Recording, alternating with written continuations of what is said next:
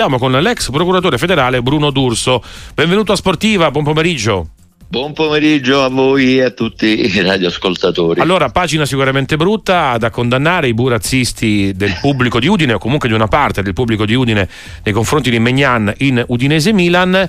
Poi la sanzione in realtà che riguarda non soltanto un settore, ma riguarda tutto lo stadio. Tra l'altro nel dispositivo si legge che in buona sostanza il pubblico dell'Udinese non si è dissociato ecco, in modo eh, netto rispetto a questo, a questo gesto. Ecco, questo è un passaggio che può essere importante. Sì, ma ehm, dire, dobbiamo dare atto al codice sportivo che ha previsto in maniera eh, eh tassativa, pignolesca direi, tutte le ipotesi del, della cattiva educazione di chi va, al, di chi va allo stadio, perché eh, ha, ha, come dire, ha premesso che non si può individuare l'imbecille o gli imbecilli di turno che stanno, eh, come dire, infestano tutti gli stati del nostro paese, il codice ha, ha, ha previsto la possibilità che le società e i sostenitori non imbecilli riescano a ridurre il danno che eh, questi imbecilli portano alla loro squadra. Insomma, bisogna dare atto al fatto che il nostro codice eh, eh, insomma, esiga, esiga eh, situazioni di rispetto per la persona, ovviamente inutile so, soffermarsi su questi, su questi, particolari perché insomma, c'è un, un, articolo 28 che parla, descrive in maniera chiara quali possono, quali sono i comportamenti discriminatori e eh, quali sono le modalità per impedire che questi comportamenti discriminatori, tra i quali come dire, mi piace eh, tanto per eh, citare la norma, il comma 4 dell'articolo 28 del codice di giustizia sportiva che dice che le società sono responsabili per cori, grida e ogni altra manifestazione che ehm, per percezione espressione discrimin- che sia espressione di discriminazione.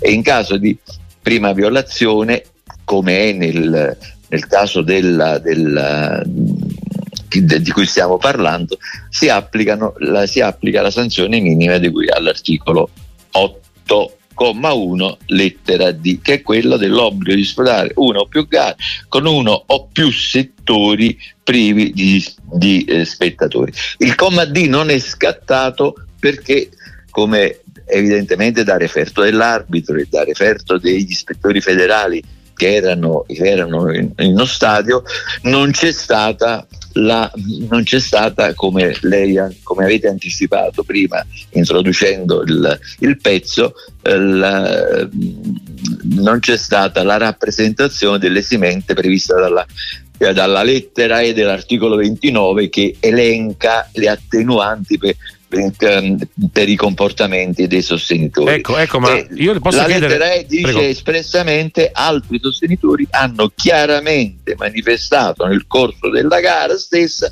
con condotte espressive di correttezza sportiva la propria dissociazione di tali comportamenti. Quindi quello che probabilmente bisogna insegnare ai non, ai non Lazzari che vanno allo stadio, c'è un Lazzarone accanto a voi a parte che viene identificato abbastanza agevolmente perché col numero delle telecamere che ci sono oggi in ogni stadio e come è successo, eh, come è successo a Udine sono facilmente individuabili mm, eh, dovete aizzare i, gli spettatori buoni a fianco a voi a eh, fischiare, zittire eh, e applaudire semmai il, la, la, persona, il, il giocatore. Io, io, ricordo ero presente allo, all'Olimpico un, due o tre anni fa, accadde accade un episodio del genere nei, nei confronti del in una Lazio-Napoli nei confronti dei Colibali e la, la, partita riprese nel, perché il resto dello stadio cominciò ad applaudire e l'arbitro eh, consentì l'inizio, la ripresa della partita. Ecco. Purtroppo è allucinante e, e chiudo qua, come dire, è allucinante prendere atto che esistano ancora oggi, siamo 20, 2024, eh 2024, 2024 sì. del genere, ma eh, come si suol dire, la mamma dei, degli stupidi, degli imbecilli e dei cretini è sempre gravida. Insomma. In diretta Quindi, con Bruno D'Urso, ex procuratore federale, in diretta con noi a Radio Sportiva. Allora, tra le notizie di questi giorni, oltre ai fatti di Udinese Milan, di cui abbiamo parlato, anche una notizia proprio di questa giornata, perché Parliamo della Juventus eh, che in pratica ha bandito dallo stadium attraverso un codice di condotta interno eh, alcuni tifosi di Juventus, ma anche alcuni tifosi della Roma che durante Juventus a Roma eh, hanno lanciato degli oggetti, quindi parliamo di, un altro, eh, di un'altra tipologia ecco, di comportamento, eh, bicchieri di plastica, insomma alcune eh, cose nello stadio. Quindi sono stati diciamo banditi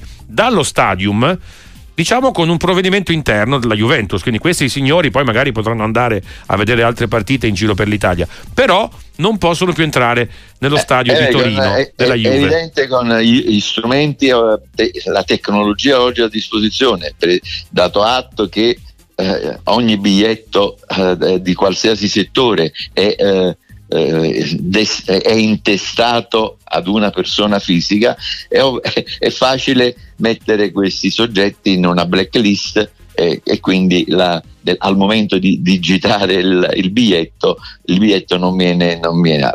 La questione è se il, la, si entra con un biglietto intestato ad altra persona e i, i controlli all'ingresso non sono, non sono eh, come dire, di protocollo perché all'ingresso oggi si entra con il biglietto e il documento di identità, ma spesso il documento di identità non, non viene richiesto nemmeno dall'apparato elettronico che c'è alle, alle porte. Quindi lodevole l'intervento della Juventus, un po' complicata la modalità di attuazione in relazione alla quale insomma, sono in curiosa attesa di verifica.